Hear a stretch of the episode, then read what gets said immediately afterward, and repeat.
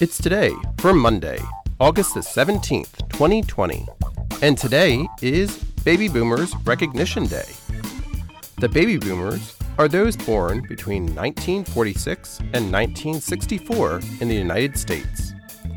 It's Black Cat Appreciation Day, Balloon Airmail Day, Cupcake Day, Stay Home with Your Kids Day, National Vanilla Custard Day, I Love My Feet Day, National Number 2 Pencil Day, and the number 2 pencil is the American equivalent to the HB pencil on the rest of the world scale.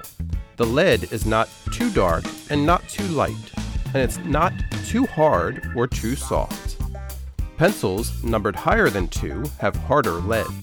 Its meaning of is day, National Thrift Shop Day, and National Nonprofit Day. So celebrate, for it's today, Monday, August the 17th, 2020.